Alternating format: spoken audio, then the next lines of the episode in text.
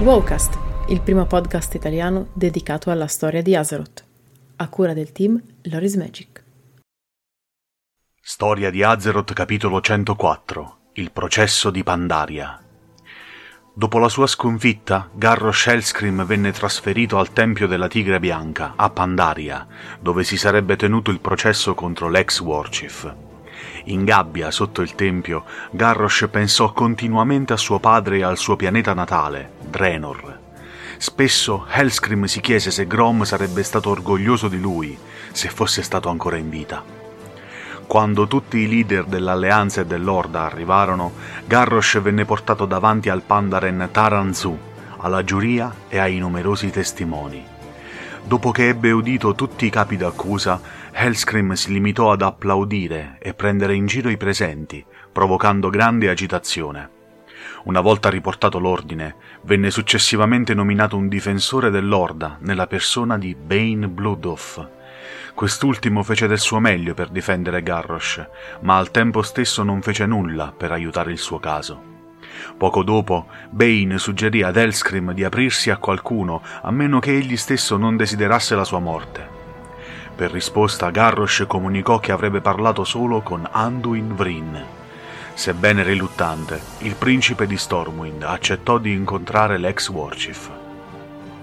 I due si incontrarono parecchie volte, discutendo di molti argomenti. Anduin cercò ripetutamente di convincere Garrosh a pentirsi e ad ammettere che ciò che aveva fatto era sbagliato. Hellscream, tuttavia, capovolgeva sempre tutte le loro discussioni contro Anduin, cercando di insinuare il dubbio nel principe e nelle sue convinzioni. Alla vigilia del verdetto, Garrosh si ritrovò ad essere estremamente agitato. Fece di tutto per far infuriare Anduin, ma alla fine fu proprio il principe a salvargli la vita, non facendoli mangiare del cibo avvelenato, attentato ad opera di Veresa Windrunner. Alla fine, prima che il verdetto fosse pronunciato, a Garrosh fu data la possibilità di parlare. L'ex Warchef si rivolse a Tyrande Whisperwind, rappresentante dell'accusa, e a Bane, dicendo che entrambi avevano avuto ottime argomentazioni.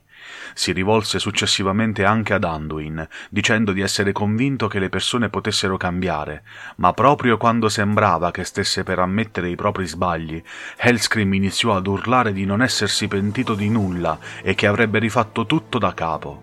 Nel caos che si generò, Kairos Dormu, un drago bronzeo, che durante tutto questo aveva armeggiato con un manufatto chiamato Visione del Tempo, creò un portale che permise a lui e Garrosh di fuggire su un Draenor alternativo, tornando indietro nel passato di 35 anni.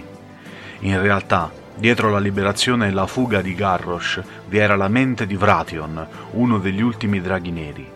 Quest'ultimo era diventato amico di Anduin durante la permanenza del principe a Pandaria, ma era estremamente convinto che tutto quello che aveva messo in moto fosse per la salvezza di Azeroth. Grazie per l'ascolto! Trovi un nuovo Wowcast ogni mercoledì e un nuovo Wow Novel ogni venerdì su tutte le piattaforme streaming. Ti aspettiamo su YouTube con approfondimenti video, estratti delle live e tanto altro. Se ti piace il nostro lavoro e vuoi supportarci gratuitamente, basta un clic. Seguici sui social, su Telegram e vieni a trovarci su www.lorismagic.it. Se preferisci, puoi supportarci attivamente anche su Patreon. Trovi tutti i link in descrizione. Alla prossima!